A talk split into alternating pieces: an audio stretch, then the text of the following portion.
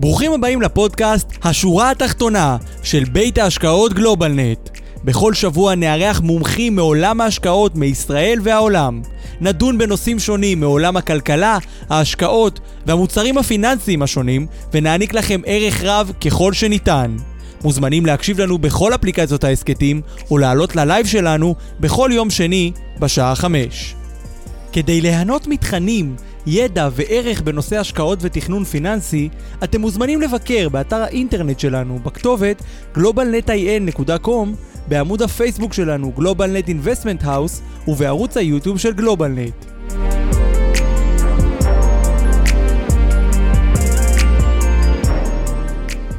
שלום לכולם וברוכים הבאים לשורה התחתונה, וובינר ההשקעות של גלובלנט. כיף גדול שאתם כאן איתנו לפרק נוסף, פרק מספר 102, אה, לאחר שאירחנו בשבוע שעבר את אה, אה, פגות שדיבר על אה, סקירה ועל הסיכונים שבשוק השכיר, היום אנחנו נדבר על עולמות האשראי, אשראי פרטי, חוב פרטי, מה זה אומר, אה, ונכיר הזדמנויות השקעה חדשות, נכיר עולמות השקעה חדשים, ואת הפרק הזה ירצה ויעלה. אוהד וייגמן, יושב ראש גלובלנט ישראל. אני כאן איתכם, אורן דוברי מגלובלנט, וכיף גדול לי להיות פה איתכם היום, אז ברוכים הבאים לכל מי שצופה בנו בזום, ב live, בזום, לכל מי שצופה בנו ב live, בפייסבוק, וכמובן, לכל מי שצופה בהקלטות, אם זה באפליקציות ההסכתים השונות, או בפייסבוק, ביוטיוב, בכל הפלטפורמות, בעצם אפשר למצוא את השורה התחתונה. אז ברוכים הבאים לפרק 102. כיף גדול שאתם כאן איתנו היום. רגע לפני שנתחיל בשידור, וכמו בכל שבוע, אנחנו מבקשים להדגיש כי אין בתוכן השיחה להוות תחליף לייעוץ, או שיווק פנסיוני, או שיווק השקעות, או המלצה בנוגע לכדאיות השקעה במוצר כזה או אחר, ואין לראות גם כן בתוכנית כהזמנה או הצעה לבצע פעולה או רכישה של מוצר כזה או אחר. המידע המוצג אינו לידיעה בלבד ואינו מהווה תחליף לייעוץ המתחשב בנתונים ובצרכים של כל אחד וכל אדם וכל משפחה. בשביל זה אנחנו מזמינים אתכם וממליצים לכם לפנות לאיש מקצוע מתכנן פיננסי, אלינו, או למישהו שאתם יכולים להתייעץ איתו לגבי התיק הפרטי שלכם. מוזמנים לשמוע, אני חושב, את פרק 98, אוהד וייגמן דיבר על איך אנחנו עושים הליך של תכנון פיננסי, אה, ויש הרבה יותר אה, שאלות מאם ההשקעה הזאת או הזאת מתאימה לי. אה, לרוב השאלות יותר רחבות, ועדיין אנחנו כאן בוובינר פודקאסט שמדבר על השקעות. אז היום אנחנו נדבר על השקעות, שבוע הבא בפסח אנחנו לא נדבר על השקעות, כי אנחנו נהיה בפגרת פסח, ואנחנו מקווים מאוד שאתם לא תתגעגעו יותר מדי, כי אנחנו חוזרים ב-25 באפריל. אה, גיא אילוז, המנכ"ל שלנו, יארח כאן את יהודה מסינגר. אה, מ-MNS, ואנחנו הולכים לפרק מיוחד, זה עוד שבועיים, שקוראים לו נדל"ן בחצאית, ואנחנו נדבר על אילו הזדמנויות אנחנו רואים, מגמות, הזדמנויות, בשוק הנדל"ן בסקוטלנד. אה, אז זה יהיה מאוד מעניין, זה עוד שבועיים, שבוע הבא, חול המועד, ואנחנו מאחלים לכולם פסח שמח וכשר, אבל היום אנחנו נדבר על אשראי. אז שלום אה, לכל החברים שנמצאים איתנו בפייסבוק, כמובן. אה, אנחנו רואים לא מעט מחוברים, וגם שלום לכל החברים שפה איתנו בזום. כמו תמיד, אנחנו מזמינים אתכם, למטה יש צ'אט ו-Q&A, או בתגובות בפייסבוק. תשאלו שאלות, תעירו הערות, אוהד ישמח לענות על הכל. אה, ושלום לכל החברים שכאן איתנו היום. אדם ויינשטיין ואשר דוד, לירון פה איתנו היום, אלינור, כיף גדול שאת כאן, אה, אסתר, גדעון, גיל, אה, יעקב, קובי, מיכאל, הרבה אנשים כיפים וטובים, יובל finance ואבי סלנט, אהובה קוני, איתן סנדי כמובן, כיף גדול שאתה פה איתנו, סוזי, עמוס, אמיר, הרבה מאוד אנשים טובים, רחל בריפמן, כיף לראות שאת פה איתנו היום ב live. שלום לכולם. כמובן שאתם הצופים הכי חשובים, אבל עוד מישהו חשוב שאיתנו פה היום. שלום, אוהד, ומה העניינים? ערב טוב, מה שלומך? אני מצוין. ערב טוב. איך אתה? תסביר לי רק מה זה נדל"ן בחצאית, שאני אבין את ה... אז תראה, אנחנו מנסים, אה, אתה יודע, אחרי 102 פרקים, אנחנו עובדים חזק על הקריאייטיב של השמות. כן.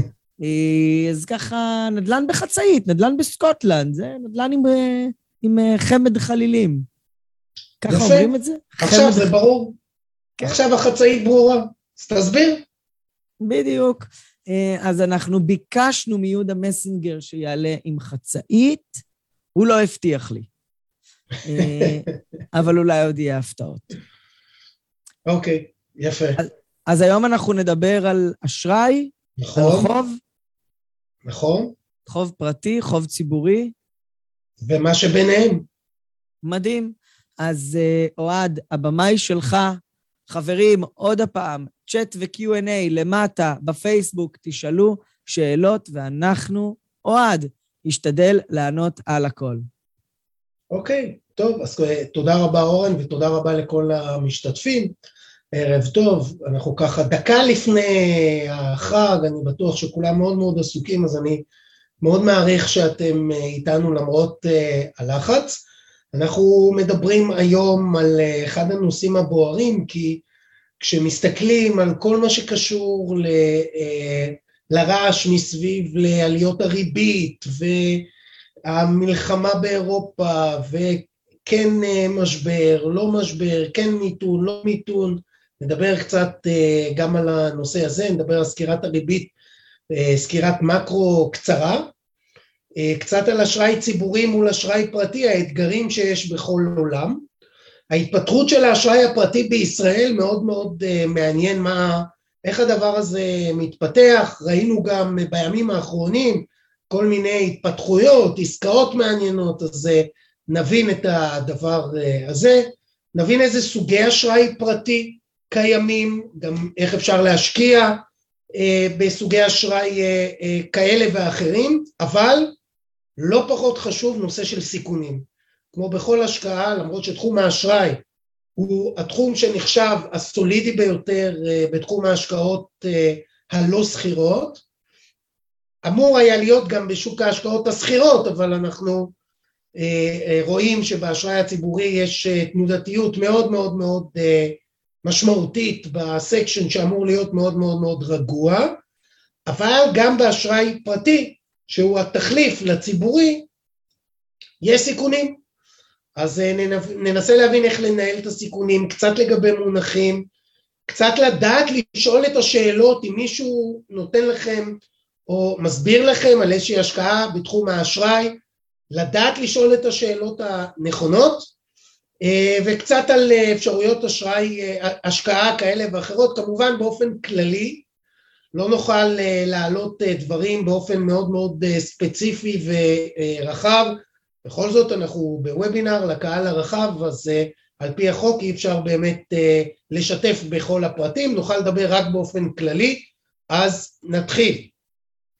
אני מדבר הרבה מאוד על המדיניות המרחיבה של הבנקים המרכזיים, אנחנו רואים את זה מאוד מאוד מאוד רותח בחודשים האחרונים, uh, אם uh, בסוף השנה שעברה כבר uh, העולם חשב שעליית הריבית תתעכב וראינו עליות בשוק האג"ח, אז היה, בא ינואר וראינו בדיוק הפוך, בתנודתיות מאוד מאוד משמעותית, פתאום העולם חשב שהריבית תעלה מאוד מאוד מהר, האינפלציה זה הבעיה הקשה ביותר וחייבים לטפל בה בצורה מהירה וקשה, והנה פברואר, סוף ינואר, פברואר, גם המלחמה באירופה פרצה ואיתה שוב ירידה בתחזית של עליית הריבית, כבר לא היה כל כך ברור אם הבנקים המרכזיים יצליחו להתמיד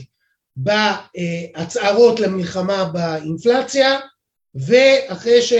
כמה שבועות שוב עוד פעם ראינו את השווקים מתחילים לתמחר עליות ריבית מאוד מאוד משמעותיות, כלומר העולם, קרי המשקיעים, לא ממש סגורים לאן הדבר הזה באמת באמת באמת הולך.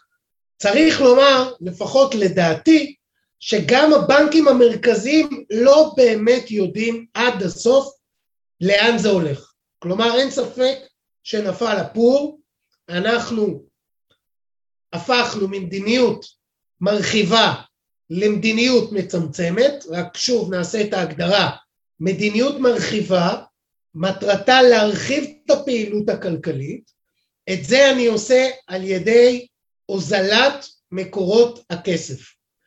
הוזלת מקורות הכסף אני יכול, והיצע הכסף באופן כללי, אני יכול לעשות בשתי אופנים.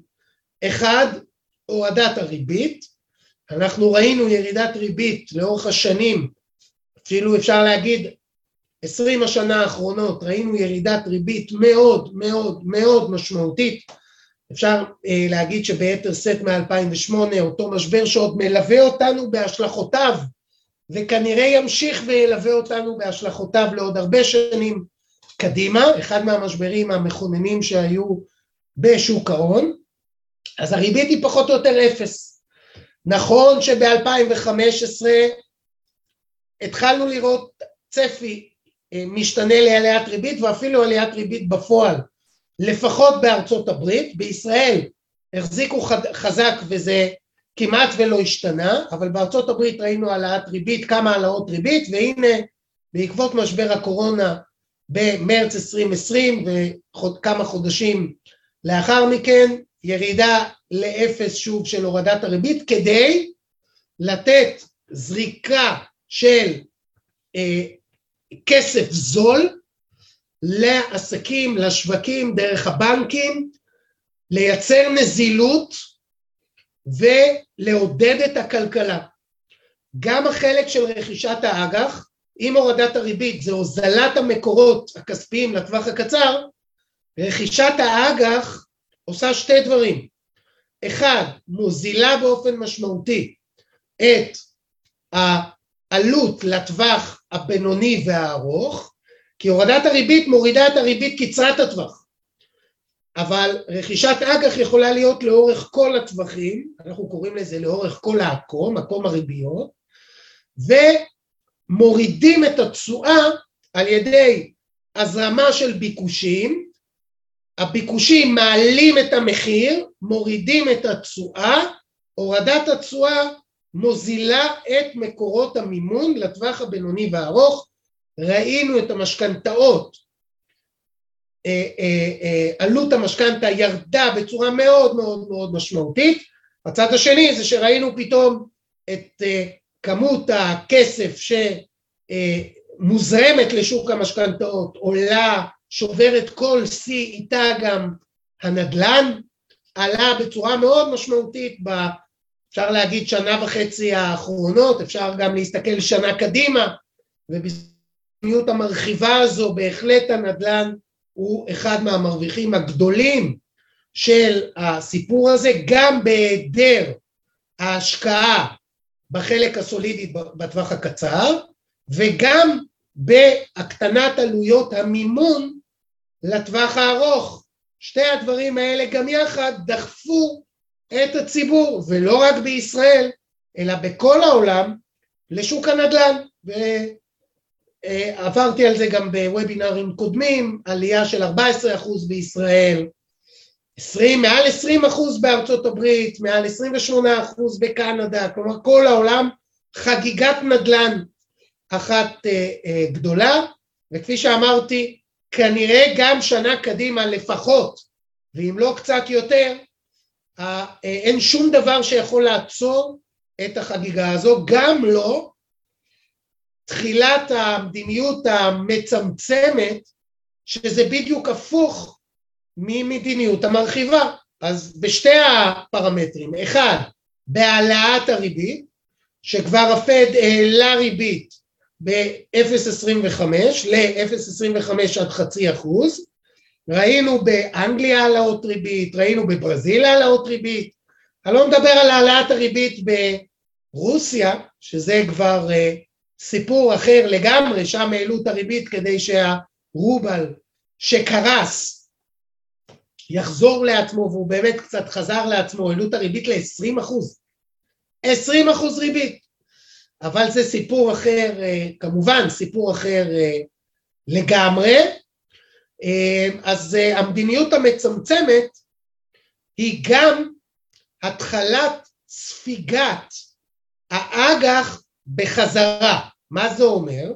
זה אומר שאנחנו רואים שהפד, הבנק המרכזי בארצות הברית, הדפיס מעל ארבעה טריליון דולר ואיתם יחד עם עוד שלושה מיליון דולר נוספים רכש אגרות חוב, ספיגה זה אומר מכירה של אגרות החוב בחזרה לשוק. אז מצד אחד אנחנו מעלים את הריבית וזה גם מייצר לחץ על מחירי אגרות החוב, זה אומר החוב הציבורי, לחץ מלמטה וגם לחץ מלמעלה שזה ספיגת האג"ח, מכירת אגרות החוב שהבנק רכש ועכשיו הוא צריך למכור כי המאזנים שמונה טריליון דולר יושבים במאזן הפד ואת זה צריך לספוג בחזרה לשווקים. ושאלה טובה המומחים בכל העולם מתחבטים האם באמת אפשר סכום כזה לספוג וכמה זמן ייקח לספוג אותו בחזרה? אני רק אתן כדוגמה אני נותן את זה הרבה אז מי ששמע זה בסדר.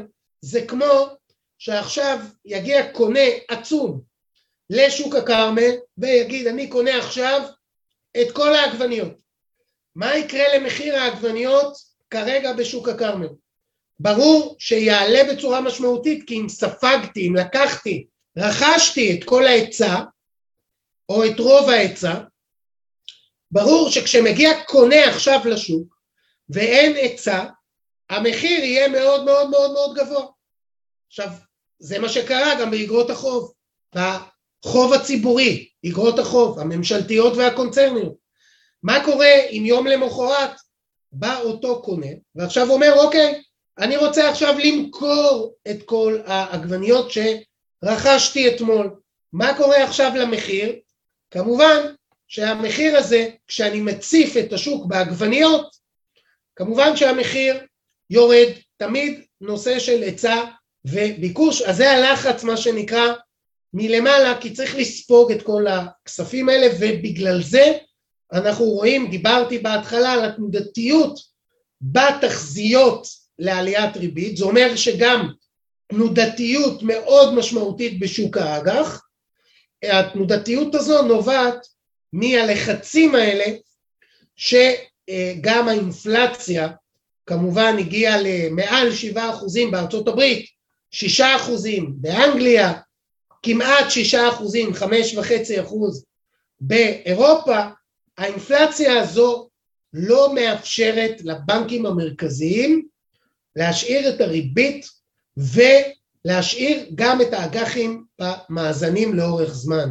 בעצם יש פה, כפי שגם מצוין פה, מהפך של 180 אחוז במדיניות של הבנקים המרכזיים בכל העולם, ואין ספק שמעולם לא היה צריך לספוג כל כך הרבה בשוק האג"ח וזו אחת מהסיבות לתנודתיות המאוד מאוד מאוד אה, משמעותית.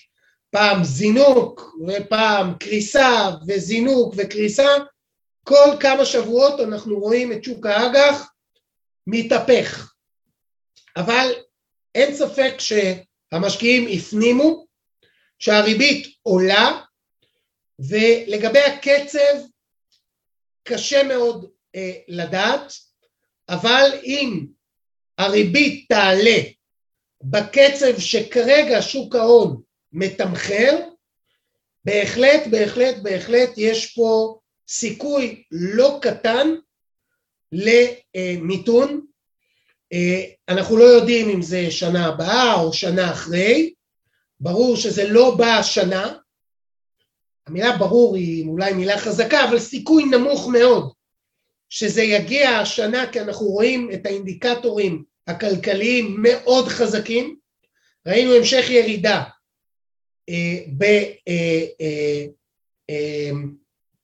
באבטלה, גם בישראל, גם בארצות הברית, גם באירופה, המשך ירידה של האבטלה, רואים את מדדי הצריכה מאוד מאוד מאוד חזקים, שזה גם מחזק את, ה, את נושא האינפלציה, כמובן האינפלציה עלתה מאוד גם בעקבות המלחמה, שיצרה לחץ גדול בעיקר על חומרים, על אנרגיה ועל מזון ועל אה, חלק מהמתכות וחומרים בכלל, אה, לחץ גדול מאוד בגלל המלחמה וזה גורם שוב את אותם לחצים לעלייה מהירה מאוד בקצב הריבית בארצות הברית, גם בישראל העלו את הריבית כי אי אפשר להישאר, היום העלו את הריבית ב-0.25 כי אני לא חושב שזה יהיה ממש במקביל לריבית בארצות הברית, ראינו כבר בעבר ב-2015 שהריבית בארצות הברית עלתה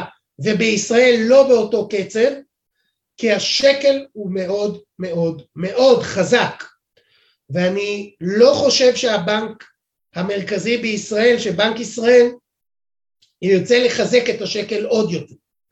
ולכן למרות שגם בישראל הריבית תעלה, לדעתי קצב עליית הריבית בישראל יהיה קצת יותר נמוך מקצב עליית הריבית בארצות הברית, אבל בכל זאת הריבית היום עלתה גם כדי לעודד לשווקים שאנחנו החלפנו דיסקט. אנחנו כבר במדיניות מצמצמת, גם בישראל הבנק המרכזי רכש מיליארדים באגרות חוב, עשרות מיליארדים באגרות חוב וגם אותם אגרות חוב ממשלתיות וקונצרניות בישראל יצטרכו להגיע בחזרה לשוק ואנחנו רואים גם פה בישראל את התנודתיות של אגרות החוב מאוד מאוד מאוד גבוהה. עכשיו אם קראתם על היפוך העקום, אז בואו נסביר קצת uh, מה זה עקום. העקום הריביות זה בעצם מהי התשואה לכל תקופה, כלומר מהי התשואה המשוערכת לעוד שנה ומה תהיה התשואה באג"ח לשנתיים ושלוש וארבע וחמש, זה עקום התשואות. עקום התשואות מגלם בתוכו את הצפי של השוק לעליית הריבית. ברגע שהעקום, העקום הרגיל זה שהריבית לטווח הקצר היא נמוכה מהריבית לטווח הארוך. באופן טבעי, ככל שאני קונה אג"ח בטווח יותר ארוך, אני לוקח סיכון כי התנודתיות הרבה הרבה יותר גבוהה, אנחנו קוראים לזה מנוף האג"ח, אה, סוג של מינוף אפילו, אפשר לומר, שאני קונה אג"חים יותר ויותר ויותר ארוכים, ואני מבקש פיצוי בעבור העלייה בסיכון. זה אומר שאני לאורך זמן מעריך שגם הריבית תעלה ואני רוצה פיצוי בשביל עליית הריבית כי אני קונה היום אג"ח בתשואה מסוימת ואם תעלה הריבית אני רוצה על זה פיצוי. עכשיו מה קורה שהעקום הזה הוא מתהפך? זה אומר שאנחנו בטווח הקצר צופים עליית ריבית ובטווח היותר בינוני וארוך חזרה לירידת ריבית. מה זה אומר? זה אומר שהשוק האמריקאי כרגע מתמחר את אותם עליות הריבית כי הבנק המרכזי חייב להילחם באינפלציה, אבל לאחר שהוא ישתלט על האינפלציה, העלאות הריבית לדעת המש... המשקיעים יגרמו למיתון, ואותו מיתון כדי להילחם בעיתון יורידו בחזרה את הריבית. אז העלאת ריבית בטווח הקצר וירידת ריבית בטווח הבינוני, ולכן ככה נראה העקום האמריקאי, ולכן כשהמחקרים באים ואומרים שהשוק צופה מיתון, זה אחד מהאינדיקטורים החזקים ביותר שקיימים למיתון.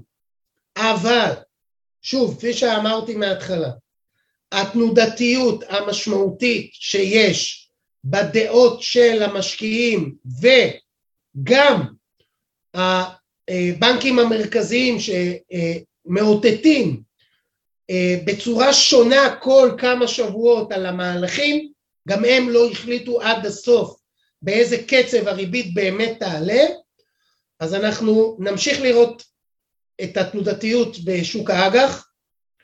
אה, כמו שאמרתי, בדצמבר חשבו שהריבית לא תעלה כל כך מהר, בינואר כבר חשבו שהריבית תעלה מאוד מהר, בפברואר זה השתנה שוב, במרץ זה השתנה שוב, אתם מבינים? יש פה באמת, או אני אגיד לדעתי לא ראינו לעולם, תנודתיות כזו בציפיות, שמשתנות כל כמה שבועות לכאן ולכאן. אז אה, אל תקנו עד הסוף את התיאוריה למיתון, זה עוד ישתנה כמה פעמים בחודשים ובשנים הקרובות, אבל זה לא תסריט דמיוני, בהחלט לא תסריט דמיוני.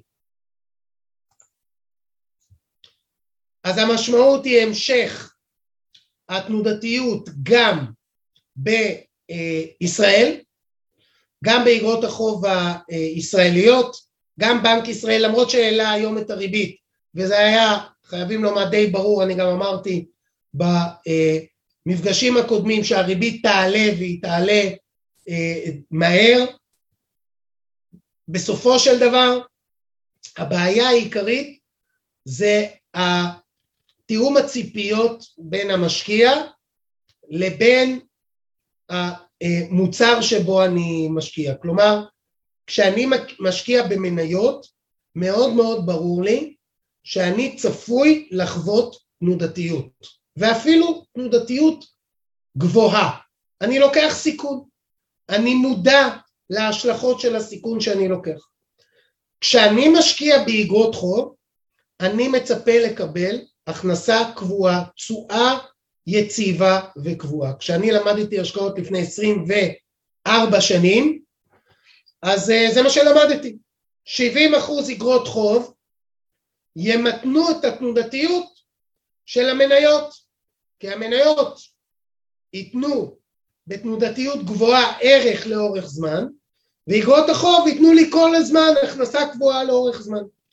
זה ברור לכם גם על פי ההקדמה, כבר לא קורה. עכשיו הוא לא קורה בחודשים האחרונים, אלא בשנתיים שלוש האחרונות שוק האג"ח השתגע לחלוטין. אנחנו באחד מהמשברים הקשים ביותר שעברו על שוק האג"ח. את כל מה שהראיתי עכשיו ואמרתי, אמרתי לפני שנתיים ושנה וחצי, פה בוובינארים אתם מוזמנים להיכנס ליוטיוב כפי שאורן ציין, יש לנו את כל המאה ושתיים תוכניות ביוטיוב, כנסו שנתיים אחורה, בדיוק על זה דיברתי. דיברתי על זה שאנחנו צפויים לאחד מהמשברים הגדולים ביותר בשוק האג"ח, ואת זה ראינו ב-2021, ואת זה גם אנחנו רואים ב-2022, וזה מה שמלווה אותנו בהשקעה, באשראי הציבורי. עכשיו, למי שהתנודתיות הזו מתאימה, שכבר ישקיע במניות. באגרות החוב אין לי את, ה, את הפיצוי על ההשקעה, על התנודתיות הזו. עכשיו כשאני מדבר על הפיצוי, אני מצפה לראות שאם יש סיכון, יש תנודתיות, אם האג"ח הוא כבר לא סולידי, אם השוק הוא מעוות, אני רוצה תשואה. תן לי שלושה, ארבעה, חמישה אחוז תשואה שנתית אם אני לוקח סיכון. מה קורה בתיקים שלכם באגרות החוב? כשאנחנו נכנסים לדוח מרכיבי תשואה, אותו דוח שאנחנו מראים פה כמעט כל וובינר, לא כל אבל לפחות פעם בחודש אנחנו מראים לכם דוח מרכיבי תשואה. אנחנו רואים שב-2021 כשאתם מסתכלים בתיקי אג"ח, זה התיקים הכלליים, תיק 50 עד 60 זה התיק הכללי או האפיון של התיק הכללי כפי שהיה לאורך שנים בשוק. זה מאוד דומה לתיק משתתף ברווחים בפוליסות, זה בערך אותו אפיון. 50% מהתיק, או בין 40% ל-50% מהתיק, זה אגרות חוב. כי התיק אמור להיות לבני 50 עד בני 60. זה אומר שהוא אמור להיות בברירת מחדל סולידי. אז זה ברור למה מחזיק כל כך הרבה אגרות חוב. עכשיו שימו לב כמה ב-2021 תרם חצי מהתיק, חצי מהתיק תרם מינוס 0.05 אחוז. חברים, זה נומינלי, זה עוד לפני האינפלציה שהייתה שלושה וחצי אחוזים, זה נומינלי. חצי מהתיק נותן לי אפס נומינלי, או מינוס שלושה וחצי אחוזים במונחים ריאליים. עכשיו אם חצי מהתיק לא מתפקד, למה לקחת את הסיכון של התנודתיות שיש באגרות החוב כשאני לא מקבל תמורה בעד התנודתיות הזו? אם כבר יש לי תנודתיות, אני אקח אותה למניות. וזה בסדר, וזו הסיבה דרך אגב שאנחנו רואים עליות במניות. כי אנשים מבינים שאי אפשר להשקיע באגרות חוב ולאט לאט מסיקים, מסיתים יותר ויותר ויותר מהתיק לחלק המנייתי ולכן רואים את החלק בתיקים הולך ועולה וגם המניות. הפתרון הוא שוק האשראי הפרטי במקום שוק האשראי הציבורי שהוא מאוד מאוד תנודתי. עכשיו בואו נדבר קצת על שוק האשראי החוץ בנקאי, גם במובן שלנו כצרכנים, אני כצרכן או של משכנתה או של אשראי באופן כללי, כולנו, אנחנו לאורך שנים רגילים ללכת לבנק ולקחת אשראי. עכשיו אנחנו היום יכולים את אותו אשראי לקחת בשוק החוץ בנקאי. עכשיו אנחנו יכולים להיות בשתי כובעים, בכובע של נותן, מה שנקרא הלווה, אבל אני גם יכול להיות בכובע של המשקיע, של המלווה. אני הופך להיות הבנק ואני מלווה לעסקים, למשכנתאות, לליסינג, להרבה מאוד, לאנשים, אני מלווה, אני הופך להיות הבנק ואני את כספי ההשקעה שלי נותן לגוף שבשבילי עושה את כל תהליך החיתום, הוא בעצם מנהל ההשקעות שבוחר את ההלוואות ובונה עבורי תיק אשראי פרטי. עכשיו תיק האשראי הפרטי הזה לרוב יש לו ביטחונות, מה שלא קיים בתיק האשראי הציבורי, שם לרוב אין ביטחונות, כלומר רמת הסיכון היא יותר נמוכה כי יש לי ביטחונות, שוב תלוי איזה, כל אחד צריך לבחור את רמת הסיכון לפי רמת הביטחונות וה... אה, מה ש...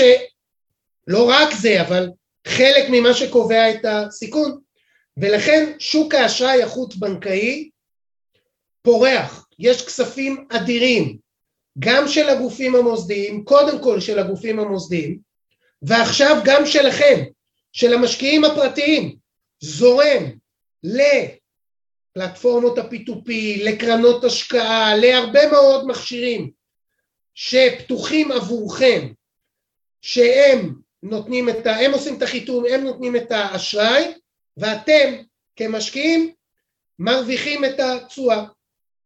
השוק הזה גדל בצורה מאוד מאוד מאוד משמעותית. אז נכון שהוא עדיין קטן ביחס לשוק ה... אה, לבנקים, עוד כמה אחוזים בודדים ביחס לבנקים, אבל אחוזי הגידול פה הם אדירים.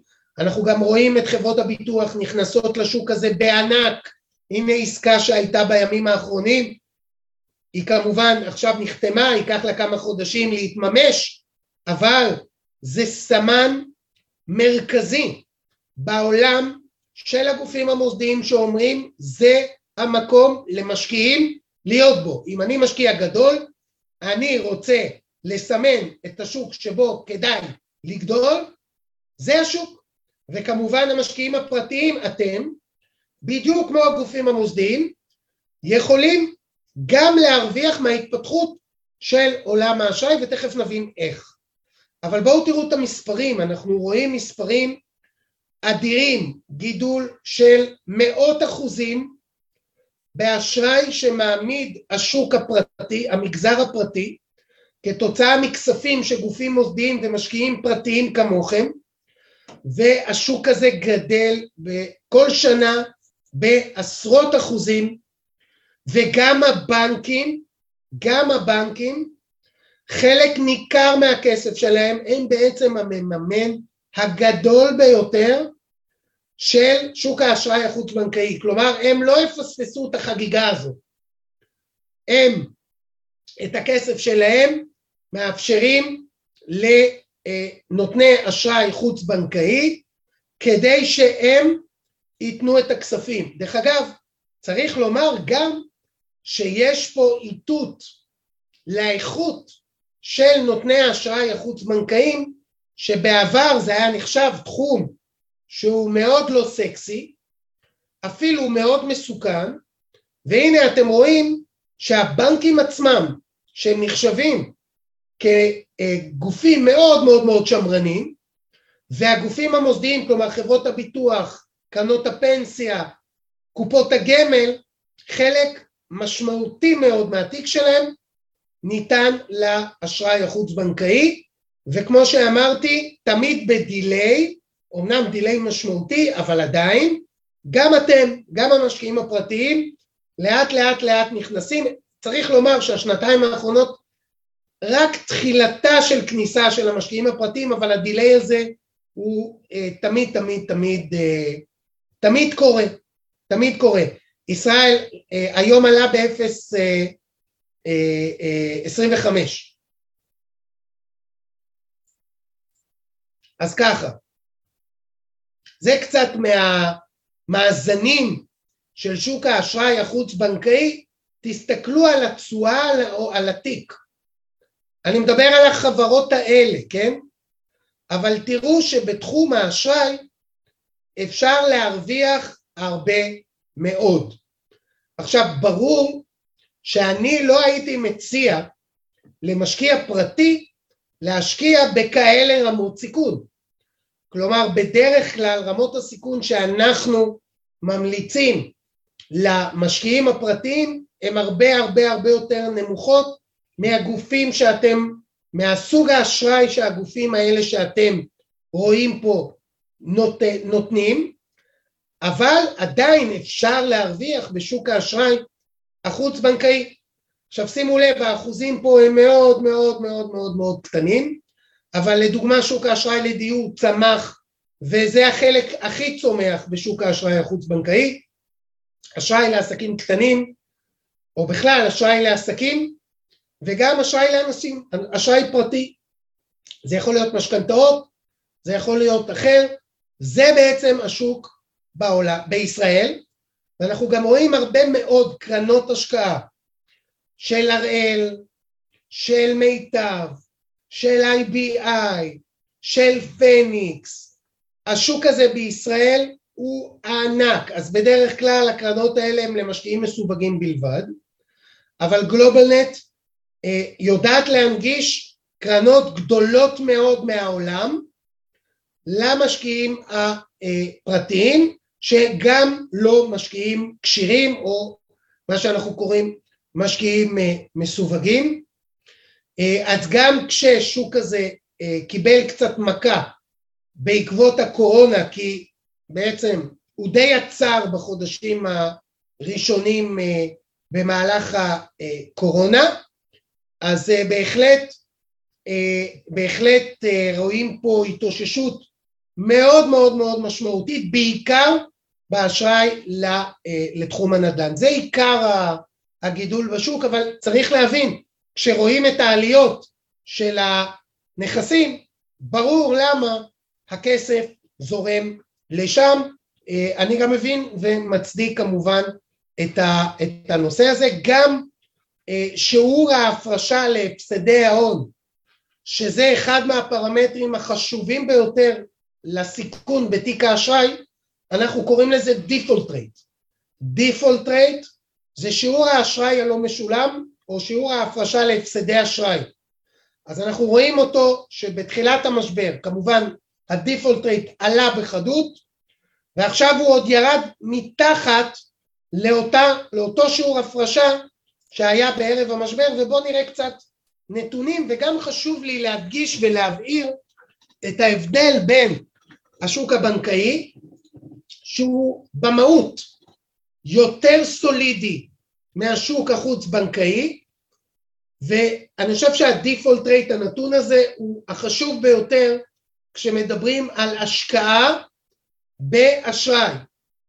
אז תסתכלו, נתחיל מהבנקים. בנקים, שוק האשראי הממוצע הוא מאוד מאוד נמוך, תסתכלו, מזרחי 0.82, למה?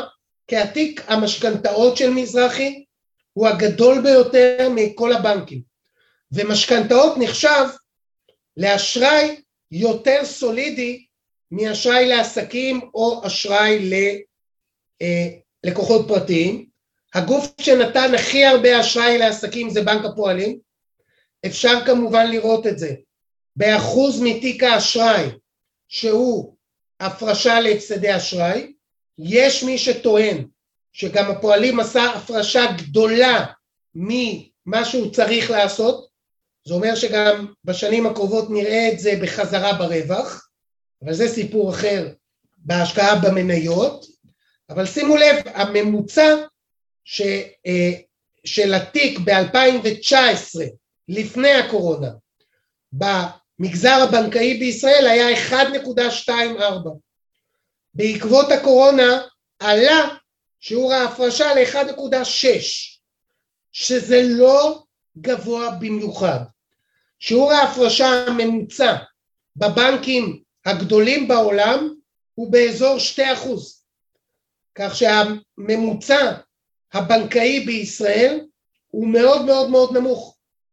שימו לב שהחוץ בנקאי מתחיל בתקופות טובות בין 2 ל-2.5 אחוז ומטפס בתקופות אה, פחות טובות לאזור שלושה וחצי ואפילו במקומות מסוימים ארבעה אחוזים, זה בישראל, בחו"ל גם ראינו שזה מגיע לעד שבעה אחוזים, אז זה בארצות הברית ראינו כמה קרנות שהגיעו כך שצריך טוב טוב כשאני פוגש אה, השקעה בקרן או בכל פלטפורמה ב-P2P, בעיקר ב-P2P, ב-P2P ראינו הפרשות, פחות בקרנות, ב-P2P ראינו הפרשות שמגיעות עד 7 אחוזים.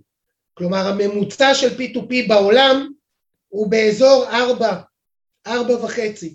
בישראל קצת פחות. אבל זה, זה האזור, יותר מהבנקאי, אה, בישראל קצת פחות מבעולם, אז סוגי האשראי השונים שאתם יכולים להשקיע בהם אז עולם ה-P2P זה הלוואות לאנשים או חברות, הרבה קרנות ישראליות שנפתחו על ידי גופים שציינתי, משקיעות ב-P2P בעולם, בעיקר בארצות הברית. היתרון זה הפיזור, החיסרון, דרך אגב לא רק הפיזור, גם התשואה בארצות הברית יותר גבוהה באופן משמעותי מישראל אני תכף אראה לכם אה, דוגמה, אבל הדיפולט רייט ב-P2P הוא מאוד מאוד גבוה ביחס לאשראי, לאשראים שונים. אז קצת נתונים בנושא הזה, דרך אגב P2P זה אפיק, בישראל הוא יחסית חדש אבל בחו"ל הוא מאוד מאוד מאוד סול, אה, אה, אה, אה, ותיק, אז בישראל אנחנו רואים תשואות של בין שלושה וחצי אחוזים לחמישה אחוזים, דרך אגב זה לדוגמה מאחד מהאתרים של, זה הפלטפורמה הגדולה ביותר בישראל בלי שמות, אתם רואים בין ארבעה אחוזים לחמישה וחצי אחוזים, השמרן זה ארבעה אחוזים, האגרסיבי סיכון גבוה חמישה וחצי אחוזים. הבעיה פה שהדיפולט רייט בתשואות האלה הוא בין שלושה אחוזים או אפילו אפשר בתקופות צמיחה זה גם מגיע לשני אחוזים בתקופות מאוד מאוד מאוד טובות שהכל טוב והכל צומח לבין שבעה וחצי אחוזים בממוצע שלושה וחצי אחוזים אז מבחינת רמת הסיכון ביחס למערכת הבנקאית והקרנות, אז רמת הסיכון של ה-P2P היא יותר גבוהה, רק התשואה היא פחות או יותר זהה. וזה מה שמאוד חשוב להבין. בעולם האשראי התשואות הן מאוד מאוד מאוד דומות, כי זה מאוד מאוד יציב. קרנות נותנות 0.4, 0.45, 0.5 בחודש, זהו. זה מה שקרנות בדרך כלל נותנות, זה האזור, לא משנה זאת או אחרת, תחום כזה, תחום אחר, מה שמבדיל בתוכם זה הסיכון, ופה יש הבדלים מאוד מאוד מאוד משמעותיים, ולכן בדרך כלל P2P נחשב כתחום שהוא יותר מסוכן, שהוא יותר פונה ללקוחות פרטיים, פחות לקוחות מוסדיים, ולקוחות מוסדיים בדרך כלל אם משקיעים אז זה בתיקים נפרדים לתיקים של הפרטיים, לא באותו תיק, ותחשבו גם למה, ובסכומים יותר קטנים, יותר נזיל, לא שזה נזיל, אבל רמת הנזילות היא קצת יותר גבוהה, אבל הסיכון, הסיכון הוא הרבה הרבה יותר גבוה בפלטפורמות ה-P2P בגלל הדיפולט רייט. והנה פה יש לכם נתונים מהדוחות, זה נתוני אמת. אז אה, גם קרנות שמשקיעות ב-P2P, אז זה אותו דבר, זה אומנם קרן אבל היא משקיעה ב-P2P, אז רמת הסיכון היא גם יותר גבוהה, אבל התשואה לא תהיה יותר גבוהה, אותו אזור, לא, לא, תה, לא יהיו פה ניסים ונפלאות בתשואה באזורים האלה. אז ההבדל הוא, כמו שאמרתי, בסיכון. כמובן, משכנתאות, תמיד, כמו שראיתם במזרחי, תיקי משכנתאות תמיד יהיו יותר סולידיים מתיקי אשראי לפרטיים או בטח לחברות, בטח יותר סולידי, גם כשיש כמובן ביטחונות לעסקים, לאנשים פרטיים עדיין כשהביטחונות זה נכס, נדל"ן, ב-LTV נמוך, LTV זה ה-loan to value, השווי של הבטוחה ביחס להלוואה. שווי הבטוחה צריך להיות יותר גבוה מההלוואה, זה אומר שה-LTV נמוך יותר. כמובן הוא בין 0, 0 ביטחונות ל-100, LTV 66 אחוז, זה אומר 150 אחוז ביטחונות ביחס להלוואה. בשביל ההבנה. אז במשכנתאות ה-LTV בדרך כלל יותר גבוה מה-P2P, יותר גבוה מהקרנות למיניהם, בדרך כלל, תלוי בקרנות למיניהם. וליסינג נחשב גם הוא לרמת סיכון מאוד מאוד נמוכה, מכיוון שהנכס שמשועבד שייך למוכר ולא לקונה. ולכן היכולת שלי לתפוס את הנכס של משועבד היא יותר גבוהה, אני עושה את זה יותר מהר וכמובן פוגע פחות בתשואה, זה אומר שהדיפולט רייט בליסינג הוא הרבה הרבה יותר נמוך אפילו ממשכנתות. אז אה, מבחינת ניהול הסיכונים דיברנו או ציינתי, סוג הלווה פרטי או עסקי הוא מאוד מאוד חשוב, תהליך הדירוג הוא מאוד מאוד מאוד חשוב, סוג הנכסים הפעילויות, אם זה משכנתה, אם זה ליסינג, כל הדברים האלה, הוא מאוד מאוד מאוד חשוב. איזה ביטחונות? האם רק ערבויות, מה שנקרא ערבות אישית, ערבים, זה אה, אה, ביטחון רך, או האם יש לי באמת נכסים משועבדים, מה שנקרא ביטחון קשיח, באיזה LTV, מה השילוב ביניהם, למי שייך אותו נכס שמשועבד, למוכר או לקונה, באיזה סדר, האם אני סדר ראשון כמו משכנתה, זה אומר שאני הראשון שיקבל את הכסף במקרה של חדלות הפירעון, או סדר שני, אני אחרי בנק, אני סדר שלישי, אני ההון העצמי, איזה סדר? וכל אותם גורמים, מהו שיעור חדלות הפירעון, איך רושמים את הביטחונות, שיעור ה-recovery rate, מימוש הביטחונות, צריך להסתכל על, ה, על התחומים אה, אה, האלה. שאלות, אה, אג"ח אמריקאי בתשואה של 2.7. תשואה של 2.7 זה גם תשואה, צריך לראות לאיזה טווח זה. אז אם זה לפדיון, אלינור, זה סיפור אחד. אם זה תיק אג"ח, לא. אם את קונה אג"ח לפדיון, את אישית קונה את האג"ח ובוודאות תחזיקי אותו לפדיון, זה משהו אחר מאשר תיק אג"ח, שלא מומלץ. אז זה לגבי השאלה של אה, אלינור. יוסי, P2P מכל האפשרות, רק אפשרי למשקיע פרטי. נכון, רק למשקיע פרטי, אתה צודק. בכלל, P2P הוא, הוא לא נחשב האיכותי ביותר, אבל למי שיש סכומים נמוכים, אני עכשיו רוצה להשקיע פחות מ-100 אלף דולר, אז אני הולך ל-P2P, כי אין לי אפשרויות אחרות. בעולם הפרטי אין לי אפשרויות אחרות, וזה עדיף. אז יש לי את עולם האשראי קצר הטווח לנדל"ן, יש קרנות גדולות מאוד בעולם, שאנחנו קוראים לזה ברידג' לון, היתרון פה זה שמדובר בהשקעות לנדל"ן, הנדל"ן עולה וזה לטווח מאוד מאוד קצר, אז גם כשהריבית עולה זה לא פוגע באשראי, וזה מאוד חשוב כשמשקיעים באשראי לראות האם יש הגנות, אם זה אשראי לטווח ארוך, או אם אין הגנות, האם זה אשראי לטווח קצר, ככל שהוא יותר קצר זה עדיף. אז יש לנו קרנות גדולות ב-LTV של 70 אחוז, שזה לא גבוה בתחום הנדל"ן. תחום הנדל"ן יודע גם להגיע ל-80 ו-85 אחוז, וקרנות מאוד מאוד מאוד גדולות בעולם. דרך אגב, מה זה קרן גדולה? קרן שנתנה מעל 4 מיליארד pound, 18 מיליארד ש"ח.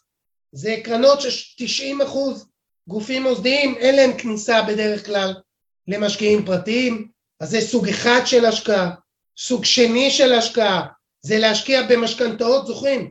משכנתאות זה רמת סיכון נמוכה יותר בגלל ה-LTV, ה-LTV פה הוא 45 אה, אחוז, הלווה מבוגר, כי באנגליה בנקים לא נותנים הלוואות לאנשים מבוגרים, אז אה, אותם אנשים שיש להם קצבאות, גם הדירוג של הלווה הוא הרבה יותר גבוה מלווה צעיר שמחר יכול לאבד את העבודה שלו, אז האיכות של האשראי היא ברמה מאוד גבוהה, גם בגלל הגיל, גם בגלל ה-LTV, וזה גם משכנתאות, אז יש פה רמת סיכון מאוד מאוד נמוכה בנכס הבסיס, מה שמגדיל קצת את, ה, את הפוטנציאל זה המינוף שהקרן עושה ברמת הקרן.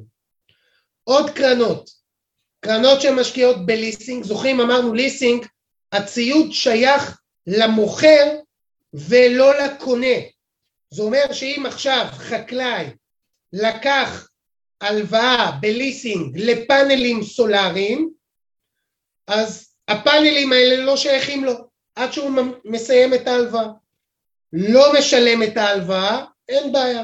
מגיעים חודש אחרי, שבועיים אחרי, מפרקים, לוקחים. זה שייך למוכר ולא לקונה. ולכן ה-recovery rate פה הוא מאוד מאוד גבוה, יותר גבוה ממה שראיתם בבנקים. ליסינג באופן מסורתי זה, זה default rate יותר נמוך מהבנקים. תיק אשראי פחות מסוכן, במיוחד שזה לחקלאים באנרגיה וכל הדבר הזה. אני קצת אדלג. קרנות השקעה לעסקים זה רמת סיכון קצת יותר גבוהה ולכן עדיף ללכת לקרנות הגדולות יותר פה מדובר בקרנות בערבות מדינה, קרנות בערבות מדינה זה קרנות שקיבלו ציון מאוד מאוד מאוד גבוה על ידי המדינה, אז יש פה פשוט מנהל בדרג גבוה יותר, אפשר אפילו לקבל אה, מהקרנות האלה הכנסה קבועה, שזה גם משהו שלחלק מהמשקיעים אולי פה אה, רוצים, בקרנות אשראי יותר קל לתת הכנסה קבועה. אני משקיע ומקבל כל חודש, או כל רבעון, או כל חצי שנה, תלוי בקרן. אז הקרן הזו נותנת פעם ברבעון דיבידנד, ואני מקבל את ההכנסה, יכול לחיות ממנה. אז מי שמחפש השקעה סולידית, כי תחום האשראי הוא, הוא באופן כללי ביחס להשקעות לא סחירות יותר סולידי מהשקעות אחרות, אז שוק שהתחליף אג"ח פה הוא מאוד אשראי פרטי במקום אשראי ציבורי, ועוד נותן לי את התשואה או חלק מהתשואה או חודשי או רבעוני או חצי שנתי, תלוי בקרנות, תלוי בקרן, תלוי באזור. אז פה בדרך כלל, אתם זוכרים שאמרתי ככל שה-LTV יותר נמוך והטווח יותר קצר זה עדיף? אז מצד אחד זה לעסקים, אז הלווה הוא בסיכון יותר גבוה, מצד שני ההלוואות יותר קצרות והביטחונות הם יותר גבוהים. 50 אחוז זה אומר שהביטחונות הם פי שתיים מההלוואה. זה מה שזה אומר. וכמות הלווים פה אלפי לווים. אלפי לווים זה פיזור מאוד מאוד גדול של לווים. אז זה בקרנות uh, כאלה. עוד למי שרוצה משהו ישראלי, חוב פרטי ישראלי שנותן באופן קבוע את אותה ריבית ב-LTV של 66% בערך, בריבית קבועה שמשולמת מדי חודש, אז אה, יש לנו אה, גם את האפשרות הזו, גיוס להון אה, עצמי רגולטורי, זה אומר שהכסף יושב בחשבון החברה, אסור להשתמש בו, כלומר הכסף הזה בניגוד לאשראי לעסקים רגיל שהחברה יכולה לעשות איתו מה שהיא רוצה, פה מדובר על כסף שיושב בחשבון החברה ואסור להשתמש בו כי הוא חייב להיות מרותק לטובת אה, דרישות של רשות שוק ההון, אז אי אפשר לגעת בכסף, אי אפשר, זה ביטחון מאוד מאוד גדול למלווה, LTV יפה עם ביטחונות, ריבית קבועה שקלית משולמת מדי חודש, 15% מס בלבד ולא 25% מס, כלומר באופן כללי יש לנו כמו שראיתם הרבה מאוד מאוד אפשרויות השקעה בתחום האשראי, כל אחד מכם יכול לבחור איך להיחשף לעולם הזה באשראי הפרטי כתחליף לאשראי ציבורי שכרגע מספק תשואה אפסית בתנודתיות מאוד מאוד מאוד אה, אה, משמעותית. שאלות? שוב, אלינור, אם זה לפדיון, זה אפשרי, רק שימי לב שיש פה חשיפה מטבעית. לשים טוב טוב לב לנושא של חשיפה מטבעית, אלינור. ולהחזיק לפדיון. טוב, אנחנו מגיעים אה, לסוף זמננו. עמדתי בזמנים, לא אורן. עמדת מצוין אה, בזמנים, אה, וכמובן שאם יש שאלות נוספות, או אתם רוצים להכיר קצת על הזדמנויות השקעה שונות וכדומה, אתם מוזמנים להשאיר עכשיו בצ'אט מספר טלפון, אימייל וכדומה. אה, הנה, מירי מרקוביץ', תשאירי לנו פרטים. צרי איתנו קשר, אנחנו נשמח אה, לשבת עם כל אחד ואחד. יש כמה קרנות וכל קרן יש לה מינימום אחר, ו, אה, ואסור לנו בוובינר כזה לתת אה, נתונים ספציפיים של קרן כזו או אחרת. את זה עושים כמובן באופן פרטי. אז לכל הצופים שלנו בלייב וגם למי שצופה בהקלטות, אתם מוזמנים ליצור איתנו קשר, יוסי פרקש, מירי, יצרו איתנו חלק קשר. חלק נזיל יותר, חלק נזיל פחות, יש, חלק אפשר לקבל נזילות אחרי שנה, חלק אחרי שנתיים, חלק אחרי שלוש, חלק אחרי ארבע, כל אחד והנזילות שלו. אז uh, אנחנו נודה לכם שהשתתפתם ואנחנו נזמין אתכם גם לפרק בעוד שבועיים, נדל"ן בחצאית. אז אני אגיד שלום בינתיים. כל טוב אוהד, תודה רבה. אני לא בא בחצאית. אתה לא תבוא בחצאית, אבל תודה רבה שהשתתפת היום, ושיהיה לך אוהד חג שמח. חג שמח לכולם. זו זאת... הזדמנות, רגע, שנייה. כן, קרת. קדימה. כי אין לנו וובינר בשבוע הבא. נכון. אנחנו בכלל עוברים אה, בישראל תקופה לא פשוטה. אה, כל אחד באופן אישי, כבר אה, הביטחון האישי, להסתובב ברחובות, ובכלל, אז אנחנו צריכים את הזמן הזה, קצת למשפחה, קצת להירגע, קצת אה, לקחת אה, מכל הבאגן, מהטירוף הזה. באמת טירוף, טירוף, טירוף שעובר על כולנו. אז תשמרו על עצמכם. תשמרו על עצמכם, וחג שמח, ורק בריאות. אז תודה רבה לכם שאתם איתנו וממשיכים אה, ללוות אותנו. תודה לך, אוהד, וחג שמח לכולם. אנחנו נתראה רק בעוד שבועיים בפרק מיוחד, ואנחנו נדבר על הזדמנויות השקעה, על מגמות בנדל"ן בסקוטלנד, אה, בפרק מיוחד שאנחנו קוראים לו נדל"ן בחצאית. אז תודה רבה לכל מי שהשתתף היום. מוזמנים כמובן ליצור איתנו קשר, אה, לבוא לבקר, לשתות קפה. אנחנו יושבים במגדל הכשרת היישוב. אה, וזהו. אז שיהיה שבוע טוב לכולם, חג שמח. ונתראה לא בשבוע הבא, כי יש לנו פגרה, בעוד שבועיים בפרק הבא של השורה התחתונה. חג שמח וכשר גם לך, אמיר, יונתן, יוסי, קובי, יורם, מירי, אה, עמוס, כל מי שמאחל לנו חג שמח, וגם למי שלא מאחל לנו, מאחלים לכם סוף שבוע טוב וחג חירות שמח. כל טוב לכולם. כאן מגיע לסיומו עוד פרק מלא ערך של הפודקאסט השורה התחתונה מאת בית ההשקעות גלובלנט. תודה רבה שהייתם איתנו והאזנתם לפרק. אתם מוזמנים לבקר אותנו באתר האינטרנט שלנו globalnetil.com, לעקוב אחרינו בעמוד הפייסבוק שלנו GlobalNet Investment House וללחוץ לייק כדי לעקוב אחרינו. כל הפרקים של השורה התחתונה זמינים בערוץ היוטיוב של גלובלנט. להתראות בפעם הבאה.